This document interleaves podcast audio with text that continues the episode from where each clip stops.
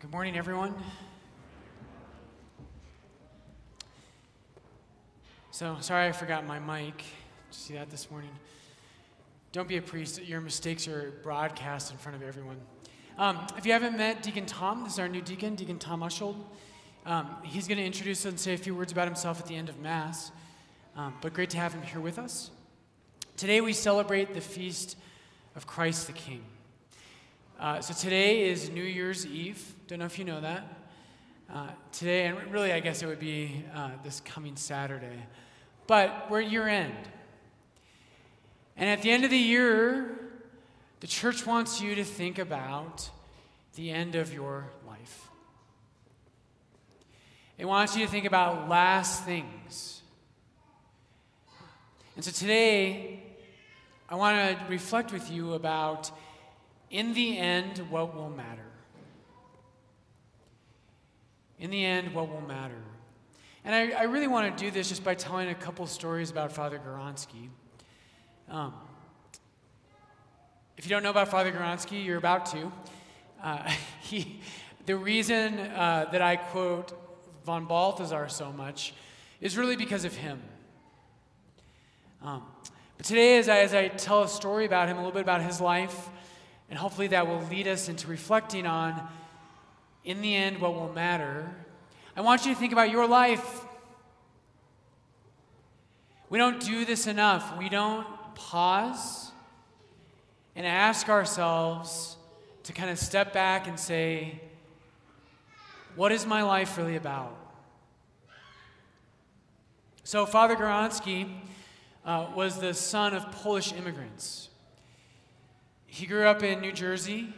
He had a lot of funny stories about New Jersey. Um, and he was a brilliant young man. They were very poor immigrants, they were a poor family. Uh, but Father Gawronski grew up as a very outstanding, just smart kid. And that landed him at Holy Cross College. So Gawronski was the valedictorian of Holy Cross in 1971.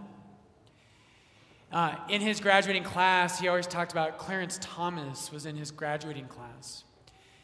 And he gave a speech that landed him in trouble, which he frequently did things like that. But Father Gawronski is maybe the most intelligent person I've ever met in my entire life. But he mattered so much to those of us who kind of learned from him in seminary, and not just about theology, but those of us who really learned from him what life is about. And so Gawronski, he graduated valedictorian Holy Cross in 71. He would talk about how he was a child of the 60s, um, and he lived all of that life. He then received a full ride to go to the University of Hawaii. I am still applying, trying to get that, um, to get a doctorate, and he was getting his doctorate in Mandarin. And he says this he went to Hawaii. And he was wrestling with his faith. He had really stopped practicing the Catholic faith. And he was there, and he made the decision that he had to go follow his heart and try to find God and figure out what life was about. So hang with me, we're going to break this down. It's a little bit of a longer quote, but it's a story, so that makes it easier. So Gawronski says So I dropped out of the university, and I threw my fellowship to the winds. When they asked me on the form the reason for leaving, I wrote, to hear the music of the spheres. Hippie. It was a wonderful dash of bravado that lasted for a month or so.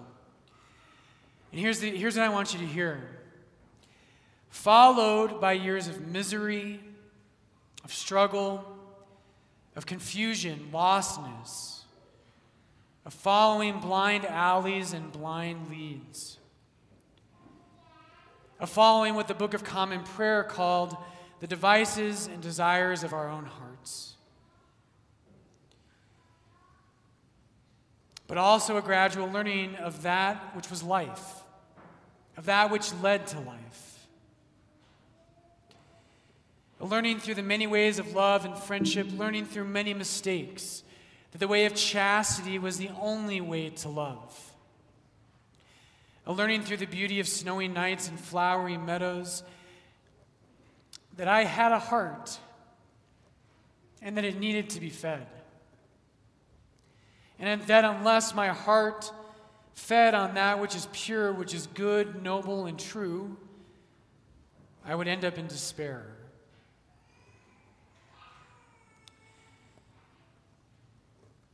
Gawronski taught us a lot of things. This, by the way, this um, that excerpt is from his. He was a professor at Marquette University, and that was his last lecture. As part of his last lecture.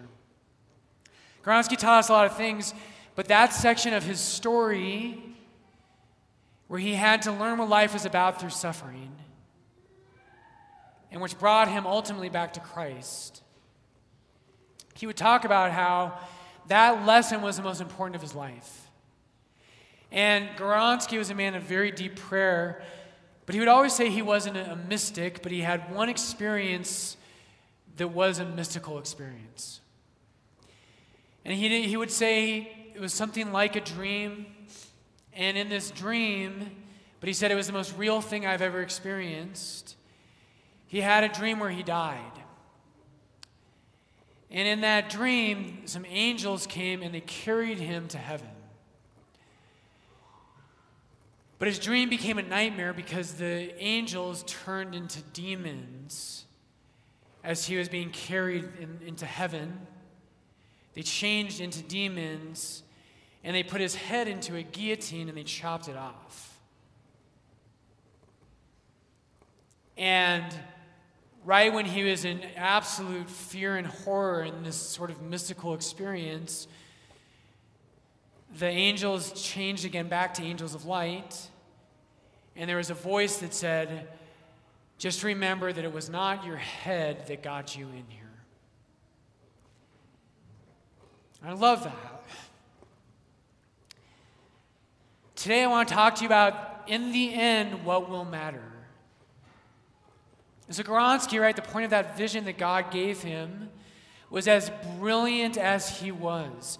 And Gawronski rubbed elbows in the highest circles of the elite of our country. Christianity is not about your accomplishments. And your life isn't about that. Your life, and Gawronski knew this, God gave this gift to him that what your life is about is about your heart. St. John of the Cross says, In the evening of life, you and I will be judged on love alone. You and I will be judged on love alone. And I want you to think about that. What is the last word? What's the final word of your life? When you look back and people look back on your life, those who know you and who knew you, what will they say about you? She was so brilliant. She had an incredibly sharp mind. That's a good thing. He was really funny. He was the life of the party. It's a great thing. In the evening of life, you and I will be judged on love alone. Today, Jesus, right, he tells us, and it's so beautiful for us to think about this. You and I will be judged on how we loved others, how we love God, and how we love those around us. And so the gospel for today, Matthew 25, we all know it. He will place the sheep at his right hand, but the goats at his left. And then the king will say to those at his right hand, Come, O blessed of my Father, inherit the kingdom prepared for you from the foundation of the world. For I was hungry and you gave me food. I was thirsty and you gave me drink. I was a stranger and you welcomed me. I was naked and you clothed me. I was sick and you visited me. I was in prison and you came to me. You ready to be uncomfortable? This means yes. This means no. This is where all of you, for once, should be going, huh? Uh, I, whenever this reading comes up, I remember Archbishop Chaput did this at a sermon at the cathedral, and it's good for us. And he made me super uncomfortable when he made me do this, so I want to make you uncomfortable. So repeat after me. Unless I love the poor, I will go to hell. Unless I love the poor, I will go to hell.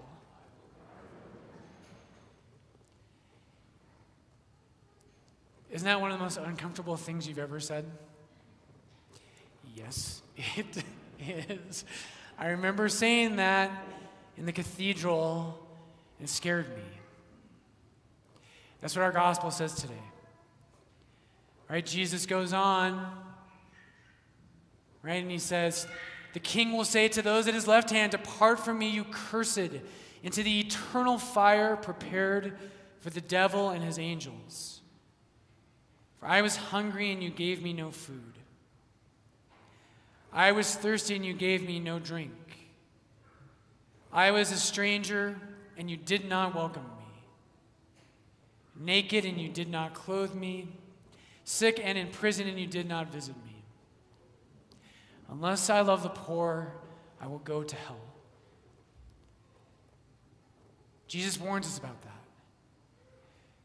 Brothers and sisters, when you die, when you go before the throne of Jesus Christ, the one who lost everything, the one who became poor because he loved us, and he became obedient even unto death, death on a cross. This is the meaning of your life. The meaning of your life, I do not care how smart you are. I do not care how attractive you are. I do not care how talented you are. That is not the meaning of your life. The meaning of your life is that you would learn what it means to love. And that you would not just love those who love you,